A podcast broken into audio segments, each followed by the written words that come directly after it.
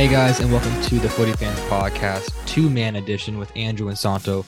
Joe is a little under the weather, so we're going to take over the reins and try and fill in for him. Santo, how's it going today? Pretty good. Uh, we're doing Zoom edition right here to protect from any sickness. Uh, Stumpy has COVID, so we're trying to protect from him. And then if we have it, we're trying to protect from you. So Appreciate it. yeah, just uh, you know, still trying to be as cautious as we can. Um, it it's honestly like we talked about. We me and Joe talked about this at length. Where you know when we were in COVID, it was like that was just everyone's life is COVID, and then you know we've slowly you know gotten to where like we're basically out of it, but you know quarantine is still a thing. Yeah. And we've said how it's just going to be one of those things that's in the background. It's going to be one of those um, sicknesses that you get it. You know, thankfully, when you get it now, for I think most people now, it's just pretty mild. Um, but you still have to quarantine, so it's just in the background. You just hope you don't get it if you like have stuff coming up that you don't want to quarantine from. I'm just waiting for that point where it just becomes another another cold, where it's like, yeah, you can still kind of go and do things. Maybe you shouldn't see people or obviously cough on somebody if you're sick. Yeah, But like just when you when people can finally say, okay, they have COVID, but it's not like a quarantinable yeah, scenario, then I'll finally be like, okay, like we're good now. Like, let's just get back to life. I know everyone wants to do that. It's been three years now, going on three years. Yeah, Still probably ways away, um, unfortunately. But the footy goes on, he goes and there's on. always there's always footy to talk about. And yeah, before we get to you know the fixtures and the standings and what happened during last Premier League week, the big allegations that just came out from Manchester City or of Manchester. City, huge news. Yep. 105 charges put forth against them from the FA from investigation coming from 2019 until 2018 season. I oh, sorry 2009 2018 season I believe. So about a nine year period hmm they were being investigated by you know the FA for certain things, which I mean every team does, right? hmm Like it's not just they're picking on Man City. It's every club gets audited, every club gets looked at by the FA, making sure that they're crossing the T's, dotting the I's. And when a club like Man City, you know, they win nine Premier League championships in that time, sorry, six Premier League championships in that time period when, you know, Sheikh Mansour and the whole Saudi group kind of took over. yeah, Maybe they're a little under a microscope more than other clubs. maybe, And over this nine year period, they put this together this whole entire portfolio against Man City. It dropped now, which I don't understand the timing now of how it just kind of came out. You know, when they're in the middle of a title hunt. Mhm. And of course, Champions League coming up and all those things and implications that come from Champions League. But it comes out now and people are looking around saying, what's gonna happen? Like what what are the penalties? Are they are they guilty? Are they not guilty? Of course they're gonna appeal. And they come out and said, you know, from the front foot, we're denying everything yeah, like they got ahead of it and said like this is not true or these allegations are not correct we have the proof and they're going to get their paperwork all sorted which i'm sure they already have done yeah, and uh pep's come out and said like no this is crazy and it also is slightly before his time with the mancini days and i'll get into that yeah um, in, a, in a little bit but just initial reaction like coming from a person who works in a business kind of field and like can you know know the background of things and businesses being Mhm. looked at is this common practice you think to get looked at like this and for these things to kind of come out Yeah, I think for like especially, you know, you're looking at a company the size of Etihad, um, you're always kind of being looked at to see if you're doing everything. The the issue I've kind of seen is that, you know, for example, the the Mancini thing where he got paid for four days work from a separate company. It's a super gray area because there's some things you can validate and some you can't. You know, it was just in Canada, I think a few years ago, they made the rule that you can't have a a baby be a um, be a stakeholder in a corporation because what people were doing they'd open up a corporation they'd have their entire family as employees of the corporation and then pay out to their family so Mhm. then you know if i if i own a corp i have a wife and two kids um i have to pay myself a salary to support my family but if i put everyone in as employees of the corporation i can pay my kids like i can pay my kids like $2000 a month i can pay my wife and then everyone's making money before I even have to withdraw from taxes. And that was all allowed, but it's just a way for you to save on taxes. You know, they've now changed it where you have to be 18 and you have to show you're doing some work, but the whole Right. like some work thing, like what's, what's that? Like if my 18 year old like copies some, does some photocopying for me every week and that warrants like getting paid $2,500 a month. So that's where it's the whole, the whole gray area. So when you're like, imagine you amplify that by like 10,000 to a company of Etihad. It's like, what, what are you doing? That's like, you know, it's things like that where it's not against the rules, but it's like questionable. Like, you know, does that warrant that? So mm-hmm. I think it's always tough because you can follow the rules, but especially when you're a club and you're in England, you're probably under the microscope a lot for, you know, what's what you're being looked at for. Um, yeah. my whole thing is I think you have to separate the business from the results. I, I don't think, you know, whether this was happening or not happening, I don't think it really changes Man City getting the results they did over nine years. You know, well, what if they are there players that they wouldn't have been able to bring in if they did this? Like maybe, but do all clubs do that? Like probably. Mm-hmm. So I think you have to separate the business from the footy because I I don't think this really would have impacted that at in any sense because I think you know maybe on some level all teams are doing it. Yeah, to an extent, yeah. You know what I mean? Because we we always question like, you know, with financial fair play, how are some teams doing what they're doing with signing players? So we and, don't we don't know what goes on in the background there, right? And that's the thing I was going to get into because Chelsea have obviously been accused of that this past year, yeah. spending upwards of 600 million US dollars. And it's not the most ideal like business ethics, but there are ways that you can kind of get around like certain systems.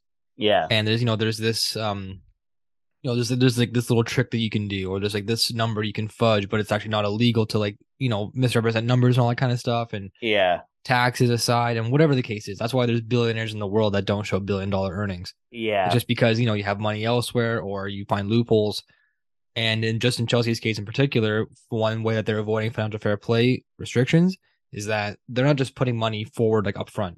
Like they're mm-hmm. going to be paying in installments like over time. Like I believe, you know, the Enzo Fernandez deal that just happened, um, 106 million, 106 million pounds going to Benfica. It's going to be over like a three year period. They they pay these installments, yeah. And I think 40 million of those pounds or 40 million of those dollars are going to River Plate in Argentina as part of like a deal that they had prior, like with Benfica and River Plate. Okay. So like it's not all the money's being dumped to Benfica. It's not like they're just dropping like a check off for 106 million pounds and calling it a day. Yeah. And I think they've kind of worked around those regulations for these signings because if they were to just drop half a billion dollars, like you just you can't do that. Like yeah, like anyone in the world would say, okay, that's pretty unfair that you have this like huge influx of money and you can just drop this money on on anybody. Going back to the Man City case, it, it was happening over year like year long periods mm-hmm. because like I obviously don't know, but I feel like they didn't have like a massive transfer market every single year. Like they weren't spending yeah. like four hundred million dollars every single year from 2009 till 2018 or whatever it was. Yeah, it was like every year they get a player for you know 60 mil, which was that big at the time. You know when they brought Robinho in, when they brought in you know De Bruyne or Adebayor back in the day, Aguero, they bought them in for pretty you know big chunks of cash. Yeah, but it was relevant to the time. Yeah. And they were obviously like new money at the time as well, like when the Etihad group came in. Yeah. So it was somewhat suspicious. And like I said before, like it translates into six Premier League titles in that nine year gap. Like you're gonna get looked at a little yeah. suspiciously. But I mean, for their sake, hopefully they get it all sorted out. Mm-hmm. Um, and I think people now are looking at it saying, okay, well, if they do get found guilty, if there are penalties to be issued towards Man City, what are they going to be? Yeah. Like, can you retroactively retroactively go back and take away earnings? Can you go take away titles that they would have won or that they have won? Um, should they receive penalties now? They're facing maybe or charges of like getting relegated or getting points deducted yeah. now. Like, uh, I, to, to to just to like say, okay, you get a slap on the wrist, like financial penalty, that would mean nothing to these guys. Yeah. Unless it's in the upwards of like billions and billions of dollars. Yeah. Which I don't think the FA would do. But it's just unfortunate because let's just say this current core. I mean, Sheikh Mansour's been here since the beginning, I believe. But everyone below him and like the Pep Guardiolas and his staff and his management and new scouts and whoever it is, they may not necessarily be involved in what happened during this time period. And for them to be the ones to be punished now would be yeah. somewhat unfair. Yeah, yeah, I totally agree. And I think I like obviously I don't know what's gonna happen. Um nobody does. They're they're kind of yeah. waiting. Yeah, and I think it's it's gonna be you know obviously I don't see them getting like relegated or I I don't even really maybe see like point deductions. I think it's gonna be one of those things that happen behind the scenes and they just gotta like deal with some like financial financial implications, and that's really it.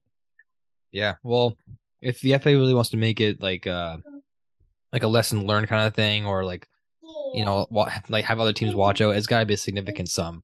Yeah, because like for Man City to get fined like a fifteen million dollar or fifteen million pound fee, is like yeah, like blow your nose and give it to them. That's all it is, really. Yeah, yeah. So we'll definitely we'll definitely see what happens. But yeah, again, for me, it's always about like separating the the footy from these types of things. Um, you know, because I think they would have got the players they wanted to get with Etihad there or not. I think there Etihad is probably just finding ways to optimize the money they are spending. I don't like if they had to if they had to spend the money they wanted to in this time period, they would have spent it. It's just they probably wanted to do it as optimally as they could. Right. And when you try and do that, you always start doing things that fall in that gray area, but obviously, you know, hopefully in their on their side, you know, we would hope that they're doing not doing anything illegal. You hope you're trying to do everything in that gray area that's still in the legal in the legal realm. Mm-hmm. Um, so you just hope that they're not doing anything like blatantly illegal because obviously that's not cool. But yeah, we you know we that's why we just hope the clubs that we that we watch in the EPL are doing everything in like as much integrity as they can. Um, to optimize their clubs. Because if you if you try if you don't ever dabble in the gray area it's going to be like very hard for you right? You know to to run a club and be profitable. And at the end of the day we want the clubs to stay in and not just go under in like a business sense. Yeah wise words from Ricky Bobby. If you ain't cheating, you ain't trying, right, Santi? well, it's not cheating. It's just like doing. well, we'll see. I don't know, man. Yeah, I mean, if they're if they're doesn't cheating, look good, yeah, it doesn't but, look good. But like you know, I would want the clubs in the EPL to do things legally, but still like optimize their finances so they have the best chance of being competitive. Yeah, like, let's get real. This isn't Huddersfield Town trying to like fudge six thousand dollars or something. It's like yeah. it's it's a lot of money that's that's yeah. being looked at here. Yeah, for sure. And uh, yeah, and like another part of it too is like from what has coming out, part of the charges is they're just being difficult to deal with. I guess the last couple years that they've been doing this investigation, so they know they're being yeah. audited or investigated, whatever you want to look at it. So I think some of the other charges, like I said, there's 105 that are total against them. Yeah. Some might be more damaging than others. Um, but the ones like that are coming out now more recently, it's like impeding investigation or like not yeah. being cooperative during investigation, which again, like that's not yeah, unless like unless like they're literally in the back room like burning files in a filing cabinet while the FA's knocking on the door. then like maybe they can't really be docked for that. Yeah. But it's going to be more the financial stuff and just like their dealings and their books and, you know, the Mancini stuff with him getting paid offhand by somebody else, like a third party associate. That's yeah. the stuff that they're going to, you know, really take a look at. And yeah, who knows? Like, I don't know what's going to happen. Like, if Mancini, could he be like barred from coaching? Like, if he does this, like, it's because he's not even involved anymore. He's coaching the national team, he's coaching Italy. Yeah. Yeah, it's true. Yeah yeah, who uh, who knows? It'll be interesting to see how it develops over the the next little bit. I just I just hope for everyone's sake it kind of gets dealt with quickly because the last thing you want is to have like imagine a title race coming down to the wire and at the end of May this isn't settled yet and then they just decide that Man City's getting docked 10 points and they lose. Yeah, and then it's like oh like it was like never a title race.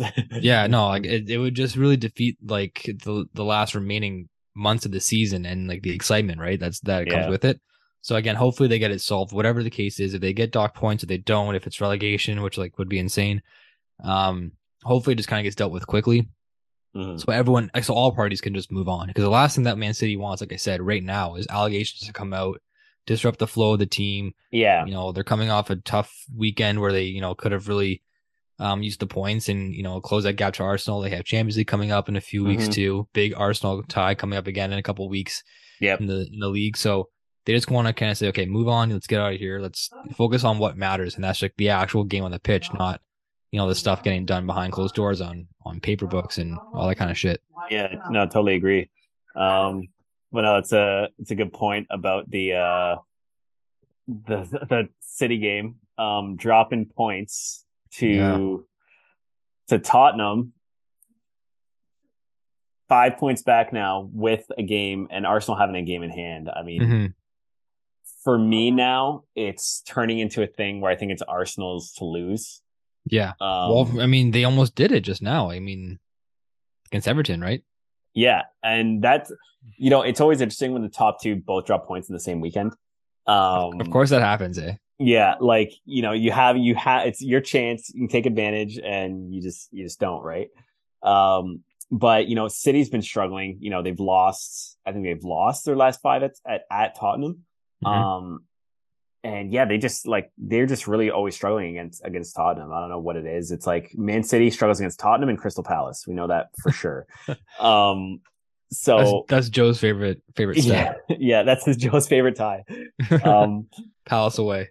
Yeah. Uh, and yeah, and then Arsenal dropping points to Everton, which is you know huge win for Everton. Um, Massive. Yeah, like the Sean Dyche era has begun at Everton. Yeah, still in the relegation zone, but you know, sitting at 18 points.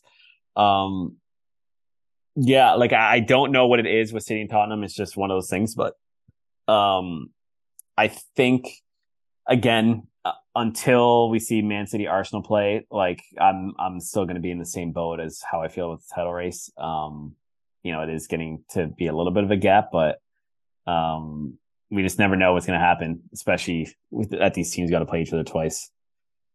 Yeah, and like Arsenal playing that early game on on Saturday, I believe it was the early match.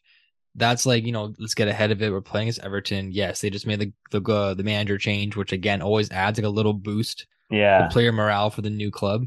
Yeah, and at Goodison Park, it's always a rocking atmosphere. Yeah. So Arsenal maybe went in there, maybe a little scared, maybe a bit of a trap game for Arsenal. I don't know, mm-hmm. but like you, it's that's that's just the the beauty of the EPL. It's like you just can't ever count on any team to give the result or not get the result. And yeah. for Everton to come do that in front of the home crowd, play that way, I mean, Goodison Park was just like nuts. It was like the atmosphere was like mm-hmm. as if it was like a top two battle instead of where they actually were in the standings. Polar opposites. yeah. And uh I mean, yeah, that, that was just crazy. And for for, for them to get that win, like a nice tight game too. Like it was just super close, super competitive yeah. the whole way through. Um, it was good for them. And Tarkowski, you know, he's kind of been through the ranks a little bit, coming up through. Um, I think it was on Burnley. Was he on Burnley or West Ham or something? Uh, West. Ham? I want to say I forget Tarkowski. I want to say West Ham, but I could be wrong. Um, he Burnley. Oh, it was Burnley. So it was the Sean Dyche oh. Burnley. Okay. Yeah. Uh, Burnley, I knew it was. Yeah. I knew it was one of those claret colors. I know, like almost like purpley, like maroon. Yeah, it was a West Ham Villa or Burnley were all in my head. Yeah. Uh, no, it was Burnley. So like Sean Dyche, obviously, you know, pretty familiar with him. For yeah. him to get the goal that like in the of the first one of the Sean Dyche era, that yeah. just sets them over the top like that is just that was you know poetic. Yeah. For for that to happen, and then yeah, fast forward to the game on Sunday between City and Tottenham. City's looking to jump on this, take advantage of it, and then boom, another one nothing loss. And I mean, De Bruyne didn't start this game, which I thought was kind of strange. I don't know if he mm-hmm. was like nursing an injury or something and trying to come back from one. Yeah, he just seems a bit off the last couple weeks, like since the World Cup. Mm-hmm. Um, maybe it's just like the World Cup hangover has like really hit him, but the city side in itself has somewhat just seemed a little bit different. And maybe it is in lieu of the allegations coming out. Maybe they knew ahead of time that something was going to drop, and maybe mm-hmm. you know it just kind of got the players rattled or the coaching staff rattled, and it's just in in the world of any professional sport, obviously it's it's ideal to tune out distractions and just focus yeah. on the game. But in the world that we live in now, with the social media being as big it big as it is, and the personalities the players have, I mean, them, themselves are brands. So of course they're gonna like always be looking to promote themselves and get online and you know see what's like what buzz is happening around them, and for them to you know get exposed to certain things, see certain things happening out there in social media, whether it be these allegations or just like them getting talked about, it's going to make a damaging effect on how you play with them. Any way you look at it, like you yeah. could avoid it until you're un, until you literally like take your phone and throw it in the ocean. Yeah, it's still going to bother you. It's still going to affect you. So they just, yeah, they just seem. I don't know.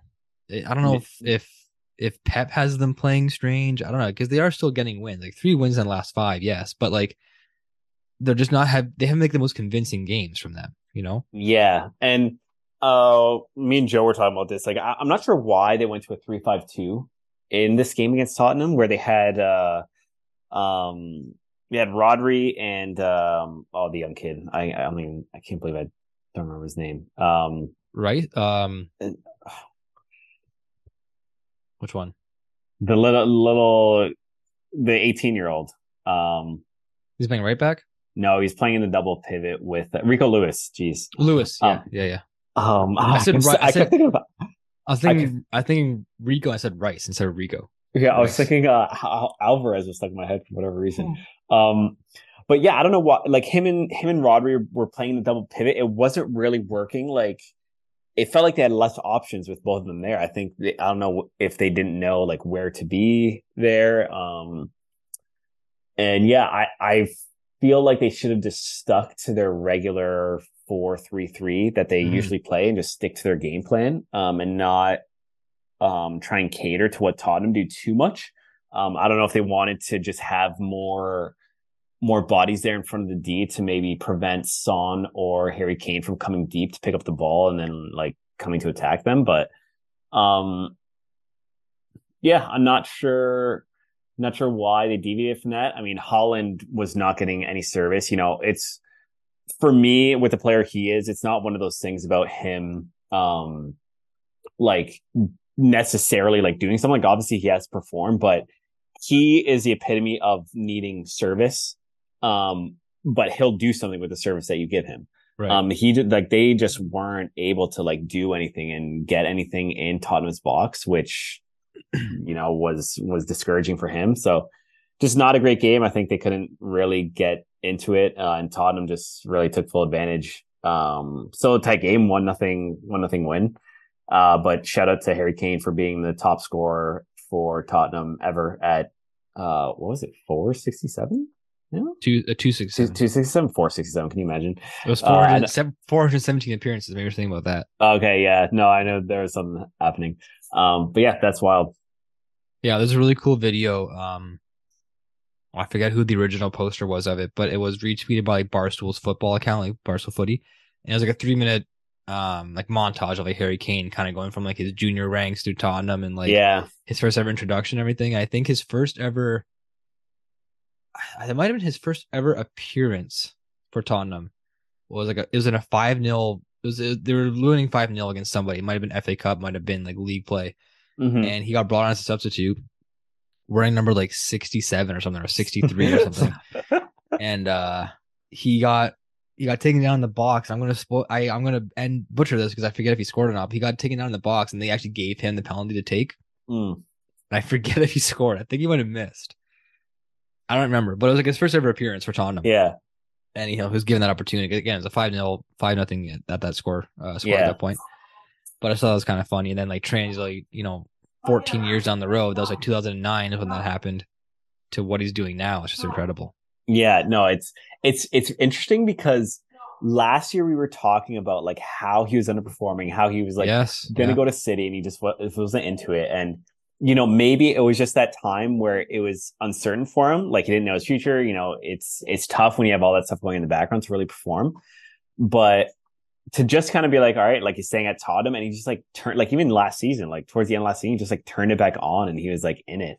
Um, I think it just like goes to show, um, you know, the the professional and like the the mentality he has, where you know if he's gonna like commit to a team, like he's gonna deliver results. But you know, you hope to see that you know even at certain times you're delivering. But I think it's kind of inevitable where you know if you might be on your way out to like really give it your all, it might be tough.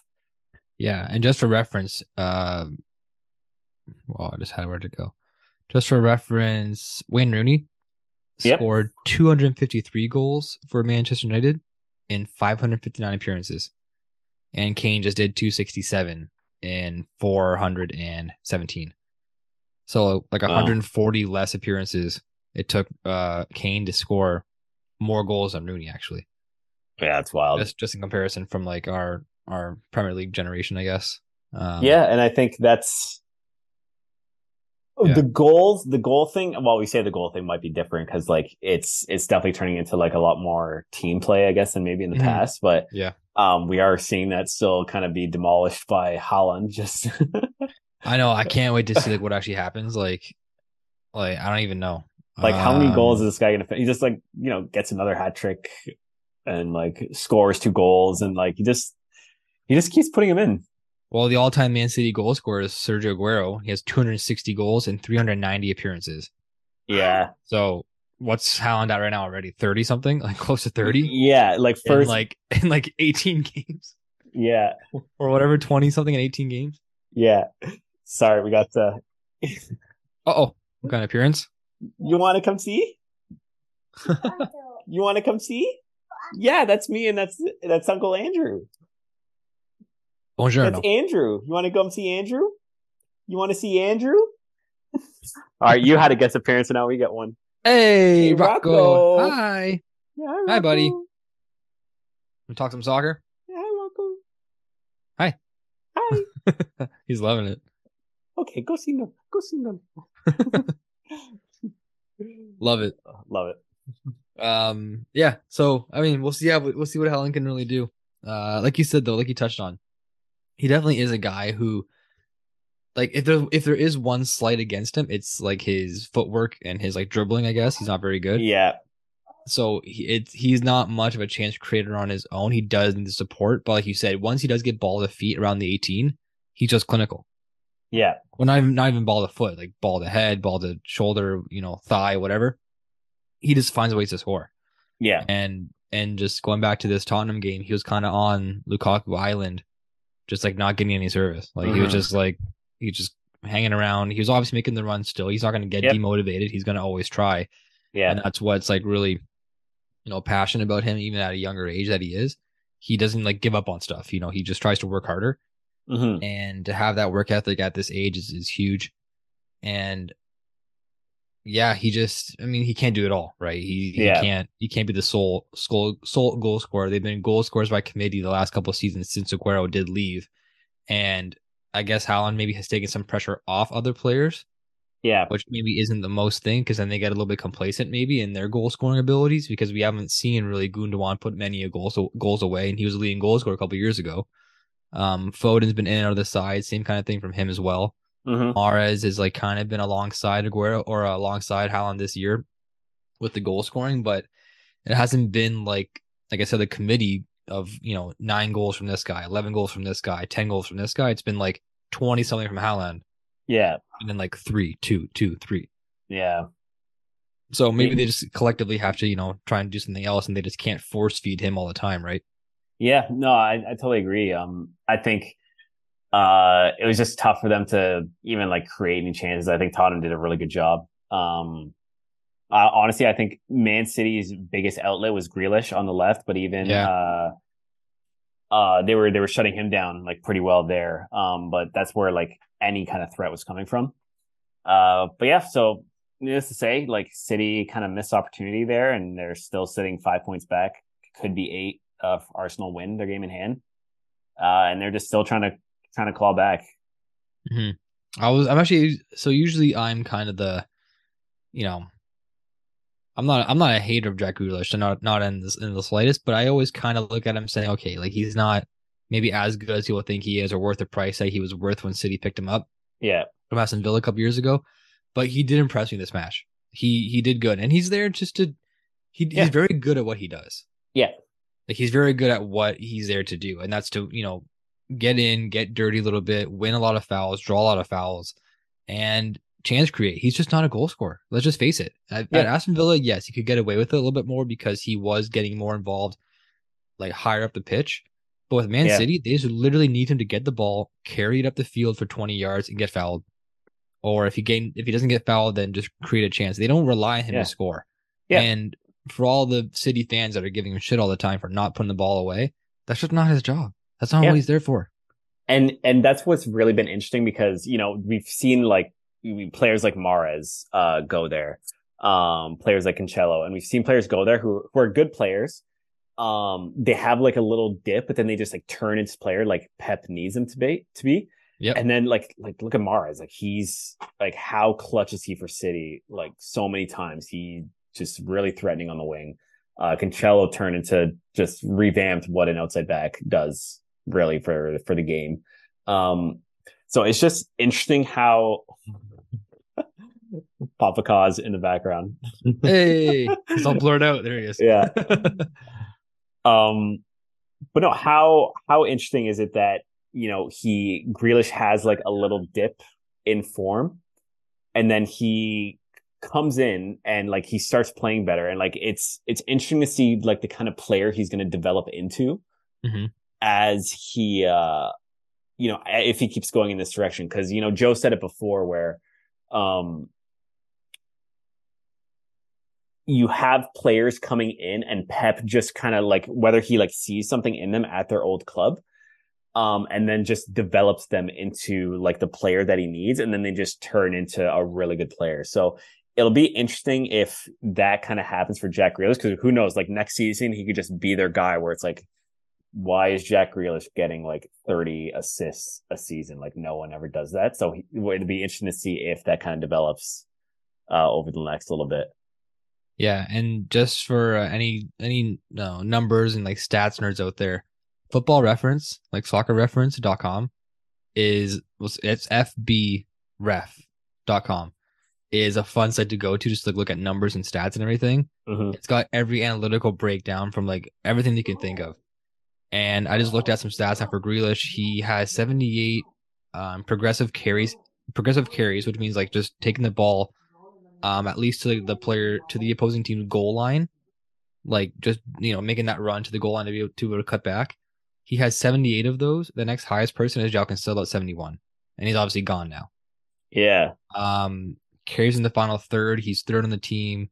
Carries into the penalty area. He's first on the team with 32 carries in the penalty area. Um, another one is take ons. He has 53 take ons, which is like trying to take a player on one on one. He's got 53 of those, and he only has it in like minimal playing time as well. Yeah. Like he's not, you know, playing like 90 minutes a game. He's not starting every single game either. So for him to be in the top four, top three, you know, there's other categories here on here I'm not looking at, but there's other categories that he ranks in the top five for Man City, and he's not even getting the most playing time in, in his position. Yeah. So what he's good at doing, like I said, he's very good at doing, and that's what Mhm. he's getting paid for, and that's what Man City and Pep expects of him. And again, I'm sure over time it'll grow on him a little bit. Maybe he will get a little bit more clinical and more involved in the play, but he's just there to, like I said, be a chance creator, to take players on, to draw fouls, and he's again probably like the, one of the most fouled players in the Premier League. I know we've seen that stat Yeah. last time at Villa when he was once playing 90 minutes. He was the most fouled player in the league. Yeah.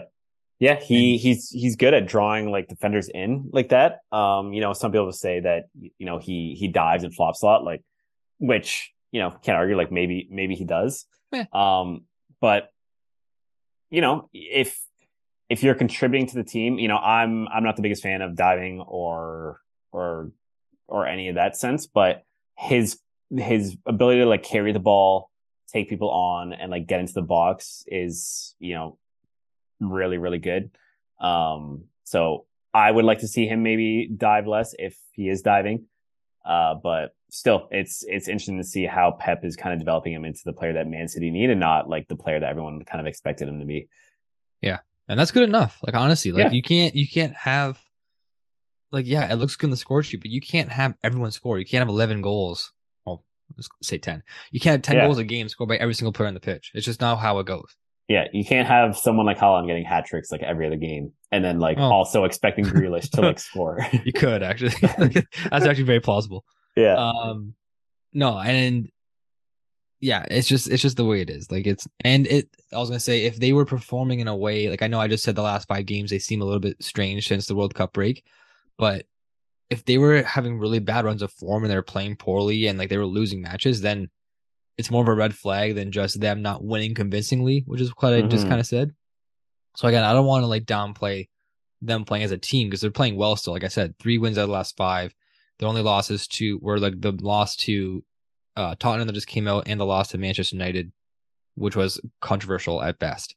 So those are the last five games uh, where their two losses came from. yeah, So like I said, if they were, you know, you know, yeah, like you know, losing games four one, and it was very uncharacteristic, uncharacteristic by them, then you can like maybe look at more player, you know, um, like players as, as like the cause of why it is, but yeah, it's just a little funk maybe, and they'll get out of Mhm. it. And I'm sure you know Pep is obviously going to try and do what he can to to make the team better. And again, it's as long as this stuff just kind of blows over and nothing Yeah. huge comes out of it, Um, it, there's no doubt in my mind that they won't, you know, come back and and be better.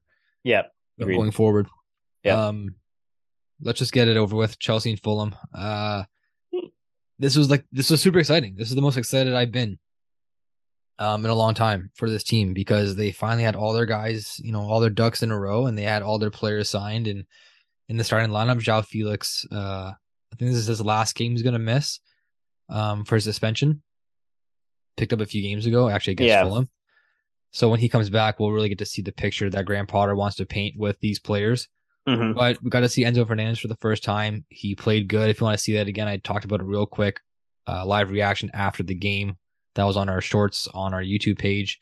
Check that out at Footy Fans. And he did, he did just again, kind of like Jack Grealish. He did just enough to like what he of what he had to do to like impress me. Like, yeah, I didn't expect him to go out his first game and like snipe one from forty yards out. Like, would that be sweet? Yeah. Would that be like the best introduction to a player of all time? Probably. Yeah. But he kind of slid into like that center defensive midfield role where either Kovacic or Jorginho could have played. And I think him and Jorginho are similar to an extent, but also like a little bit different where like Fernandez is younger. Uh, he probably has a little bit more strength than he has than Jorginho has. He'll go into challenges a little bit harder. And I think he's just quicker on the ball too, like with his decision making. Because yeah. there's a lot of times when he would receive the pass from either the left back or from the goalkeeper from Kepa, and Jorginho would kind of take it, look up the pitch, and like maybe take a couple touches here and there, and then pass the ball off. Where with Fernandez, it was just like receive the ball, look up real quick, and like just dish it out. Yeah, like he didn't really carry that much, and Jorginho never carried the ball like far like far lengths of the field, but he would take it up a little bit like slowly, then dish it off. Yeah, Fernandez, it was like receive, play it off right away. Receive, switch the ball. Like kind of distribute like this. And yeah. I think that's really going to help Chelsea going forward because they are such a quick pace based team. And if they can just execute those breakouts like a little bit faster, a fraction quicker, then it's just going to be better for the team, like transitioning up forward. Because let's be let's be real, this team's biggest issue is scoring goals. Yeah, and you know they're not the team of before with Mourinho and Conte, where they would possess the ball, get around the 18, like dink the ball around a couple of times, kind of like what Man City does, but do it really, really well and score goals. They're not that team anymore. Yeah, like that's just not how they're they're designed. So I think their style of play now might be quicker with you know a counter attack, get Reece James up and forward. He was back playing this game. Ben Chilwell came in this game too, made an appearance, which is good, good to see. But if they can use Fernandez as like a distributor from the back and get those balls out wide quick, and then just begin a quicker counter attack and get you know, João Felix involved when he gets there, Mason Mount involved, you know, get Havertz up there into the 18 yard box for a cross. Then I can see this team being really dynamic. But until that happens, until they have a game where all these things connect and they can beat a team 5 0, it's going to be really hard to like just keep that in the back of my mind. Like, oh, they're getting there. This is what they're trying to do. They're going to get yeah. there eventually. I just want to see like one game where it's like the stars aligned and like everything worked perfectly yeah. And these are things to expect going forward because it is so hard to tell a fan to just like be patient all the time and not see results. Yeah. But like I don't want to see a, a you know a 3-1 win against Wolves where it's like kind of sketchy. I want to see them beat Wolves 4-0 like convincingly. Yeah. You know what I like mean? Be comfortable, right? Yeah, and I just yeah. I, I haven't had one comfortable win this entire season. Every win that I've seen Chelsea have this year, which have not been many, have been like the grimiest of like gut wrenching wins. Sometimes I'm just like, can I just be comfortable? Can we just yeah. score three in the first like 25 minutes and like just sit back and relax a little? Can we just try and do that for one time? But it remains to be seen. But this new core coming in here again, once they're fully healthy, and N'Golo Kante still trying to come back from injury as well. So when everyone's back and they can finally put whatever system Potter's trying to work, which I still don't know what it is, whenever they can just get that going for the first time officially, and I see like a general positive like result going forward, then I can yeah. relax and be comfortable. But until then, I'll still be on pins and needles, saying like, is this team worth the money that was just spent? Yeah, like, I know coming next year, it's gonna that's when it's really gonna all hit together. But that money's spent now, and it's still half the season left. We still got t- almost twenty games to play. Yeah, or less than 20 games now, but we still have a lot of games to play. So we still have time to build forward. We still have time to see progression. Yeah. But like I don't want to see it week 36 of the season. Yeah. Like let's let's try and get there like a little before that. Yeah. And yeah, I mean it's it's tough, you know, they they are obviously in like a a pretty big rebuilding phase. Um, so it's it's you kind of you kind of hit it on the head there, where it's it's tough to always say like, oh, you just got to be patient and wait because it's been like a lot of that. Um, we thought um maybe last year there was gonna be a chance where you know they were super solid, uh, to compete for the title, but they they just fell off a little bit.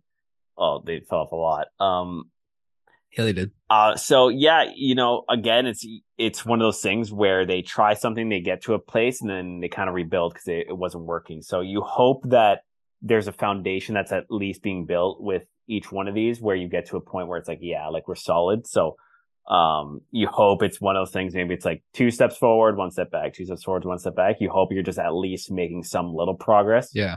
Uh, and then hopefully you get to a place where you're just, you know, consistently competing for titles. And you said it right with Pep. He gets players that fit his system, and then he can also mold yeah. exactly what he wants. And who knows, like the players like Mudryk that they signed, João Felix that they signed, um, Madueke, another guy from France that they signed in there, um, you know, Fofana being a striker, Badiashile on defense. Like they got so many new names that like sound good on paper to get because obviously like one their value that Chelsea spent on them which value obviously does not always translate to performance. Yeah. Because like everyone now, everyone's wage and market value is like inflated. Yeah. So like you're spending 40 million on a defender that no one heard about. That's just the going rate for a defender nowadays, it seems yeah. like.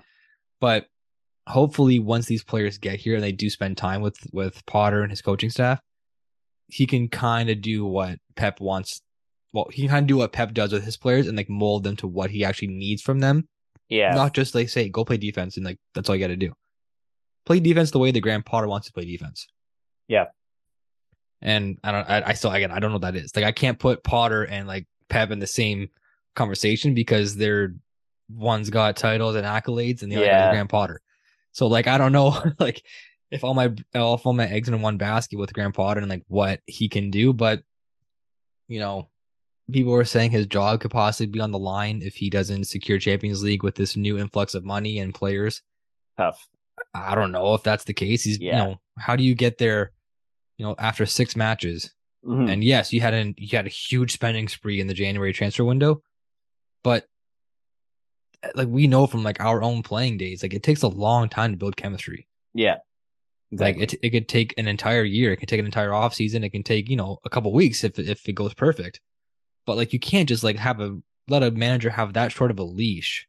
Yeah. And it looks bad on the club too if you allow him to spend all this money and then let him go. Yeah. Like that like, just looks I, terrible because then like whoever's who what's the end of the next guy you bring in wants these players. Yeah. And then what you're gonna have him sell them off for like half the profit and then you're just gonna lose 300 million? Like no, you won't do that. Yeah. And and yeah, I think that's what makes it tough where um you, you have to give like some leeway to the manager, right? You can't you can't like bring in all these players and be like, oh yeah, like now you have to perform. Like you have to give them time, um, especially when you make all these changes. Otherwise, you you have like unrealistic expectations. So, um, hopefully they he actually gets the time he needs to build a team the way he wants, so we can actually see like if he's the right guy for the job. God, I hope so. Again, yeah. like I know I'm the one that said that like fans are impatient and everything. And I think I am a patient fan. I just want to see, again, like you said, some progress. I just want to see some little one step forward kind of stuff. I don't need them yeah. to take leaps and jumps forward. I don't expect them to win out the rest of the season and put teams away like crazy. That's not going to happen. That yeah. wouldn't even happen, to, you know, for the Arsenals or the Man Cities who are established, really good clubs right now. Like I doubt either side is going to win out the rest of the year. They got to play each other twice. Yeah. For Pete's sake. So like I understand that's not going to happen, but I do want to see like us go away to, you know, Leeds who just fired their manager and like win convincingly. Yeah. Or you yeah. know, I'll like have have just like Palace, see that progress. Yeah, have Palace come to come to Stamford Bridge and win three 0 You know, reestablish yeah. like Stamford Bridge as like a fortress, so as what it used to be yeah. in the past. They had like almost full seasons or like almost two years in a row where they went unbeaten at Stamford Bridge. Yeah. You know, like 30 wins and like eight losses or whatever in a season. Yeah. Or in, in two years, two years or something like that. So get back to those days. Like just get back to being complacent and like just confident in yourself and give me confidence in them. Yeah. Because I give heart attacks when I watch this team play. Yeah, because you just like don't know what's gonna happen, right? they're like the, they're they're such a tenth place team right now. It's not even funny. Yeah, they're just they, they could, like they could just they're oh, they're a plus one goal differential. They're in tenth. They have like the same amount of ties as they do, or the same amount of losses they do wins. I think. Like, Yeah. this is very much a tenth place team. Yep. Eight. They're Eight- eight, six, eight, six, and Eight, seven. eight, six, and seven. Tenth place. Plus Ninth one. place. Ninth. Liverpool. Oh, they are. They are ninth. Yeah, Liverpool. we had good transition to Liverpool. have we even talked about them this year? Liverpool. Yeah. Have we like? They're just, they like, very tense. Anyone's radar? They, you know, they just come off the three 0 loss to Wolves. Um, Joe showed me a tweet where, uh, um, oh, um, Klopp said how he doesn't count Wolves' third goal because it was the first time they crossed half. It was the only time they crossed half that half. So then uh, Wolves came out with a tweet with a picture that had three nothing, but they had the three uh like crossed out with two nothing Wolves. Um, so like you know, Shoot you yourself still, in the foot with that one. yeah. So yeah, Liverpool obviously underperforming. Um, don't really know what needs to happen there. Uh, with the club, uh, wouldn't have thought that. I don't think this just has to do with Money. Obviously, I think there's a lot of factors that go into it, but yeah, they just you know it's probably just a season they got to take on the chin and move forward for next season. Yeah, there was um I'm I'm gonna post it right now in, in the group. Whoops. In the chat here. Oh, I can't post the picture apparently. There's a picture I found on on Instagram. Um was posted by Transfermarkt, which is like one of my favorite my favorite people to follow now is the Transfermarkt official um Instagram account. Um I forget the guy's first name, but Faes, F A E S, the defender for um Leicester. Yeah, He has more Premier League goals for Liverpool since the World Cup than their actual players. Like he scored two own goals against Oh, Liverpool for Man- yeah. for Leicester City, and the only guys that have scored for Liverpool since then are Van Dijk, uh, Bajcetic, Cham- uh, Oxlade-Chamberlain, and Salah. So like he actually Hmm. has like more goals, like for Liverpool, counting as goals than Liverpool actual players, and there are two own goals.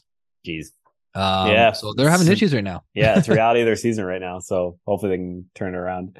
And like for as much flack that Chelsea's getting from everybody, it seems like Liverpool is just like sneakily intent. Like no Yeah. one's really saying much about them. And you know, people I, I have seen some outlets and some, you know, uh, people on Twitter saying like should Klopp be fired now? Should he be done? Should he Mhm. resign and all that stuff? Like has he overstayed his welcome? Which I mean that's always going to come up when a manager has been there for the period of time that Klopp's been there now. But this is really their first season like seeking or first season seeing adversity like since he's been there maybe since like his first Yeah. year there i don't think he did so hot his first year there as we've seen before with pep going to man city his first year too he didn't didn't Yeah, he uh, didn't do great. very well Yeah. so it's kind of it's a learning curve right even for Mhm. managers in adopting to the english game but then we clearly saw that pep and Klopp can turn that around in just a few years Yeah. so I feel like for Liverpool, you have to give the manager again a little bit of benefit of the doubt. He obviously has a lot longer leash than a person like Graham Potter would have, just because he has been there for so long and he has pedigree and he has accolades for the club. Yeah. But th- all that being said, it's like if you're losing the locker room, that's an issue. Yeah. Like Agreed. again, I don't know what's happening internally at Liverpool, but if you're losing the locker room and and, and like the guys aren't don't aren't as passionate to play for you or whatever the case is, um, your tax taxes are getting kind of stale, and you know the performances from the players aren't, you know, they're getting subpar performances and everything. Then that does fall on manager a lot. I just keep thinking back. It's this is all comes back to Sadio Mane. Honestly, man. Yeah. I know like that's been that's been like my cop out. Basically, every time Liverpool gets brought up on the podcast, I say the the loss of Sadio Mane is really hurting this team. And I just can't say it anymore. I think it's just super true. Mhm. Like they try and replace it with with Diaz and with like Darwin Nunez, and like those just aren't up to up to par. yeah.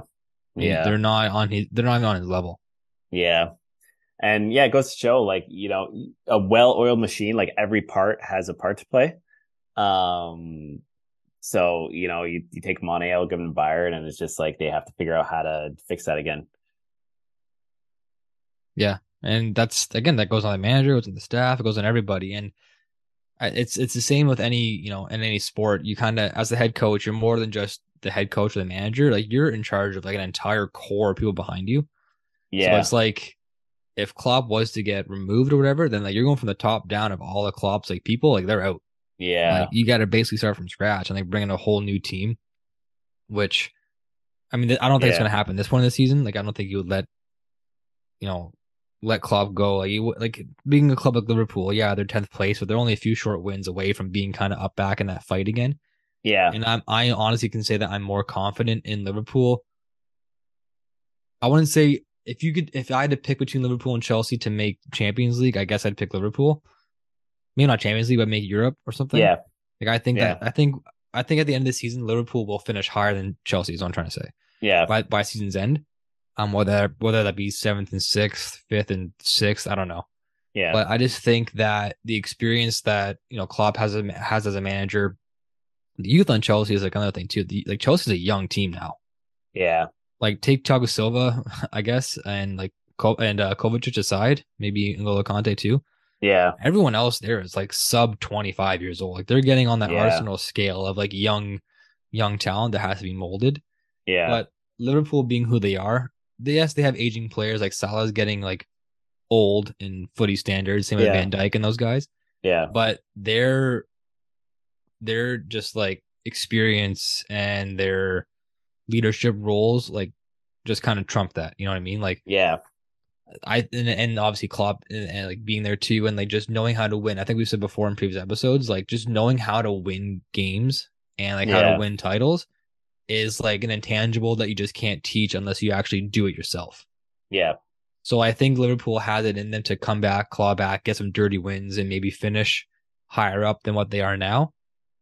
But I don't know about Chelsea. I, I don't. I Yeah. don't know. Like that's gonna be that's a whole experiment to be honest.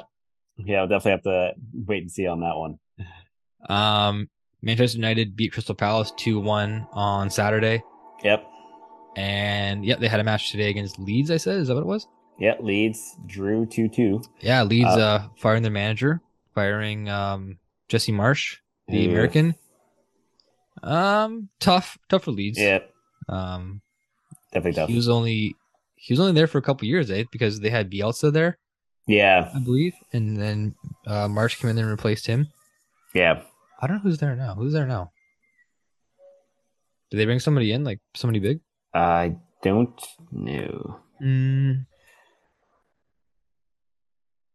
It might just be one of those caretaker kind of things now Yeah. until they find somebody. So maybe it's just another coaching staff member. Um.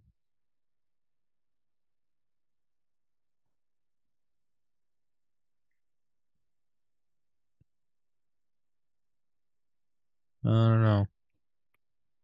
I mean, they're definitely hunting right now. They're trying to get some people, but hmm nobody of like huge, huge names. Um, we're gonna go to Leeds. Let's just let's just be honest. Let's see what it is. A big signing would be. I imagine they just come in and get like Steven Gerrard or something, or get Lampard to come. in. Yeah. Yeah. That'd be those guys, huge. those guys are unemployed right now too. yeah. Which I, I don't put it like totally past them. Oh no, they could. Again, it's like Yeah. it's just it's such a hard spot to be in because it's like you need to like come in and just perform like right away. Like you just Yeah. can't like you just can't lose basically. Um yeah, they draw uh draw two two against Manchester United today. Uh Gnonto, the young Italian, scored in the first minute for Leeds. Yep. And then an own goal by Rafael Varane saw Leeds up 2 0 at one point. And then Rashford just seems to be the most informed striker right now in the Premier League. He just can't stop scoring. And then shout out, you know, surprise story of the year, Jadon Sancho finally getting some playing time and getting a tying goal in the 70th minute. Where's this guy Yeah. been? Yeah. Um no, it's it's one of those games, you know, I think man man you have to be like realistic. You know, you're not gonna go in and you're not gonna win every game necessarily. Right. Um, you know, or at least, you know, you're gonna find yourself behind in games. Uh I should say that. Um for them to come back and get the draw, um, I think is really big. Um, you know, I think they'll take a lot of positives from it. Obviously, you you always want the win, but um, it does show a lot of character when you go down 2 0 and then you come back and get a, get a result. I think it really helps. Gives your team belief going forward. So, um, at the end of the day, I think they'll see this as like a, a decent result. Um, you know, they're sitting, sitting in third right now, two points behind City. City still have a game to play. Um, Newcastle's right behind them with 40. Uh, they still have to play. So it's getting pretty tight there at the Yeah. top, um, especially between second and fourth with, you know, City dropping points. Um, but, you know, if Man U can overtake City, like that'll be huge. I don't think they've been above City in any like significant capacity for a very long time. Yeah, it's been a while. I mean, for as long as we knew, Manchester is always red. You know, that's Yeah. that's just the way it was. And until going back to begin the conversation here, until you know the new Etihad group came into Manchester City, it was it was Man U's city to lose, basically, right? And they, they just had to keep doing what they've been doing for the past 30, 40, 50 years, whatever it was. Um, but obviously with just mismanagement, missigning of players, um, coaching carousel at Manchester United since you know Sir Alex Ferguson left, it kind of had a black eye a little bit on the United Mhm. team, and I feel like they finally, finally have an established manager, Yeah. and we had they have a manager who is not going to take any crap from anybody, which Mourinho was the same kind of person, but he was that like times infinity Mhm. because he was not he won't take any crap from anybody, but he also like thought he was like the biggest person in the room. Yeah. But you can't have that as a manager. Yes, ego is like one thing a manager must always kind of have because you have to be like you have to show yourself as a as like a as a presence, right? You have to be Mhm. you know you have to show and establish that you're the man in charge. Mourinho did that in like the most offensive way he possibly could, wherever he went. It doesn't matter Yeah. whether he did it in Portugal, in Italy, in Spain, England. It didn't everywhere he was, he was like the loudest man in the room. And I feel like Ten Hag is kind of like a silent leader like that. Like he can kind of be, you know, he can be quiet and humble at times, but if he has to show passion and be fiery, he'll do it. Yeah. And I, I, I don't know, like obviously what happened in, um, in like the boardroom or wherever it was, like when he made his pitch to be manager for Manchester United. But if I was him, and what I think he might have done was say, like, I need to control this team.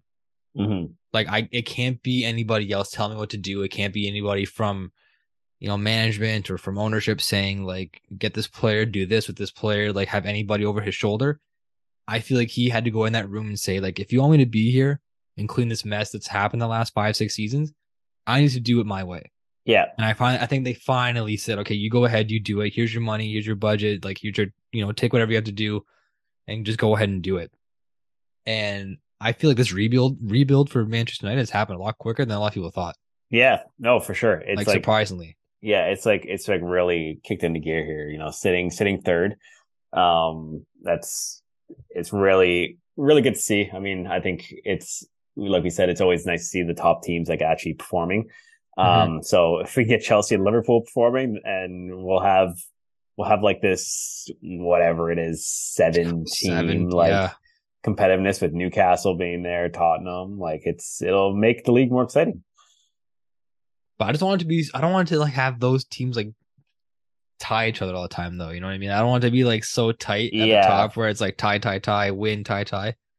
Because like look at it, if you have like a seven team a seven yeah, seven teams in the Premier League that are like elite, there's 13 other teams that they have to play, but it's like they're gonna play each other a lot. Like me, like Arsenal versus Mhm. Newcastle would be like a huge game now. Where like two years ago Yeah. that game was a pile of shit. You know what I mean? Like Yeah. it's just it's so like every well, it's good uh, it's good for the fan base i guess because every two three weeks we're going to see you know a top seven matchup i guess um, Yeah. just the way that the table is going to work out but like then they're just going to beat each other up and then the yeah it's going to be an unpredictable you know finish i guess yeah. um Uh, which I, I guess i guess i'm not opposed of Yeah, no, I think uh, I think we'll have to see uh, how how things progress. Um, but you know, very very good for Man U to have this rebuild go so quick. yeah it's been it's been wild to be honest Yeah. like it's and I, again i think it just comes down to like look look, look at what Ten Hag has done since he's been there he established that he doesn't need ronaldo on the team and ronaldo doesn't have to, doesn't want to be there either so that kind of worked Yeah. out for both both sides um the sancho signing was clearly pursued by ownership it seemed like Yeah. to bring in just a big name same with the ronaldo stuff and those two players have been on like an island for the, this entire year. Ronaldo Yeah. obviously leaving in January, and Sancho was on like sabbatical or something, or he was like, he I think he was literally sent away to go somewhere for like a month, Yeah, and like I forget where it was. I read it somewhere. He went to, he went, he went. I think he went to Portugal, went to like Spain or something, just like literally go on like vacation for like a month, and like Oh. just like find himself. yeah, It was kind of it was kind of deep. I, I gotta find the the article. Maybe we'll post it on on social somewhere. if I find it. But he just like kind of like Ten Hag said, "Hey, you need to go like just rediscover yourself," kind of thing. I don't know what he did on this like little little, like I said, sabbatical that he took, but he came back. I think he came on as a substitute a couple games ago. Um, it might have been in the FA Cup match against, or not FA Cup, the um the League Cup match against Nottingham Forest. Yeah. I think he might have come on as a substitute there or something. But then for him to come into this game, um, did he get to start of the game? I don't even know actually.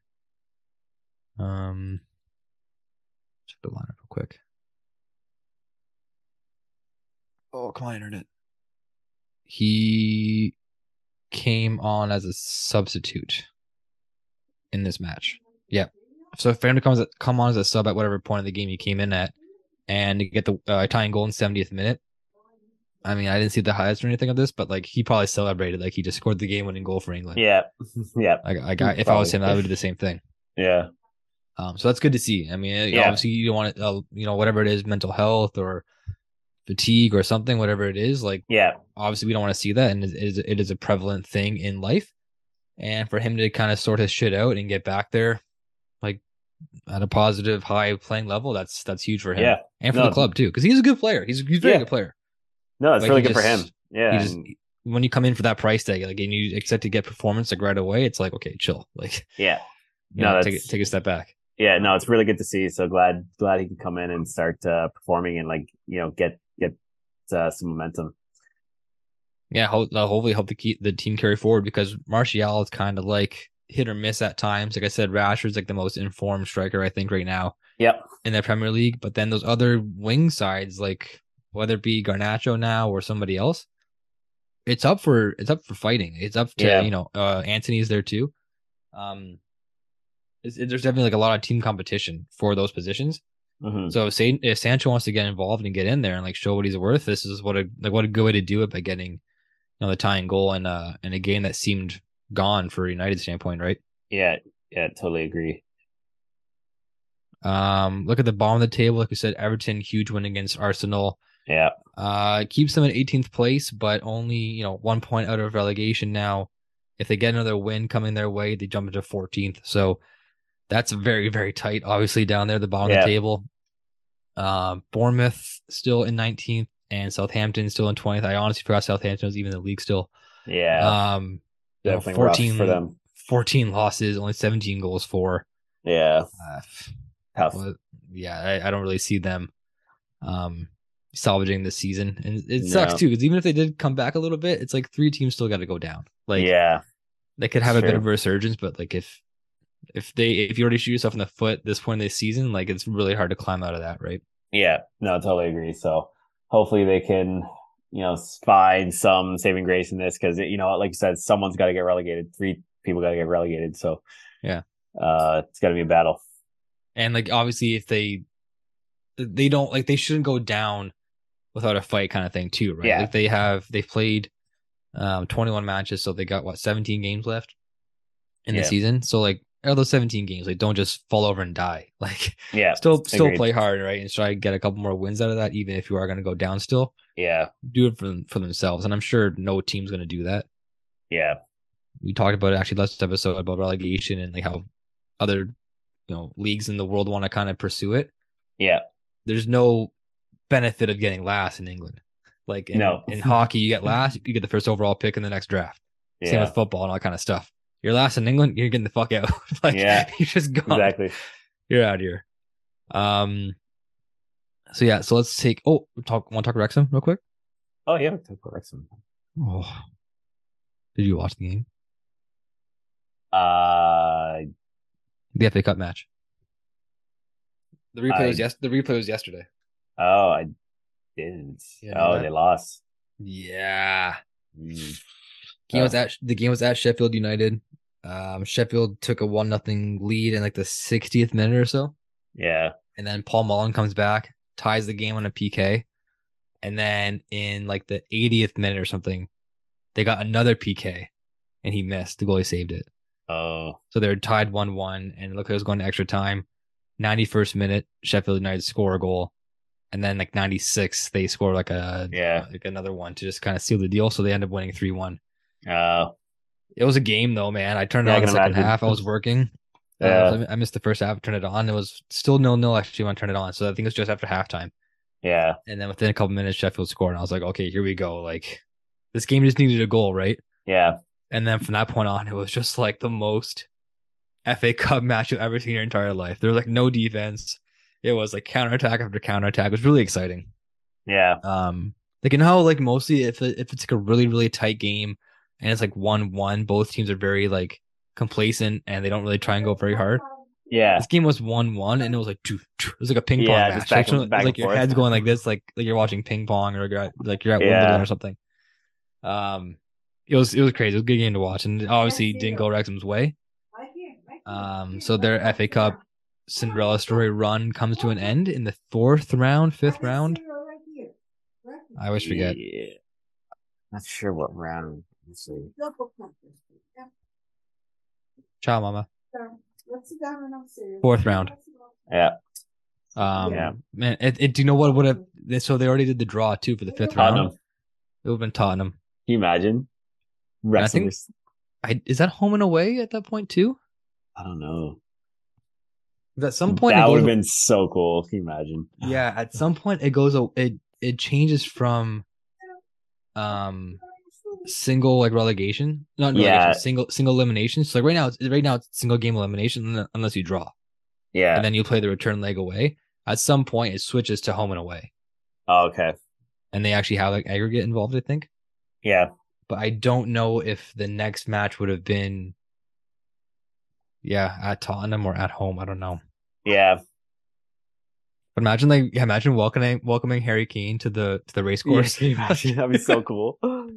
like Oh, Harry Kane's playing for like nine thousand people. He hasn't done this since he was like twelve. yeah. That'd been sweet. Yeah. No, for Um, sure. But I mean, the the big like obviously again like that's huge, and uh, I think they will get some sort of money for making this stage of the of the tournament. But in Wrexham's eyes, their big pri- money on the prize thing is set for promotion. yeah, for like- sure. That's like the main goal for them, right? Yeah, like a, a an FA Cup quarterfinal matchup would be like legendary. It'd be huge.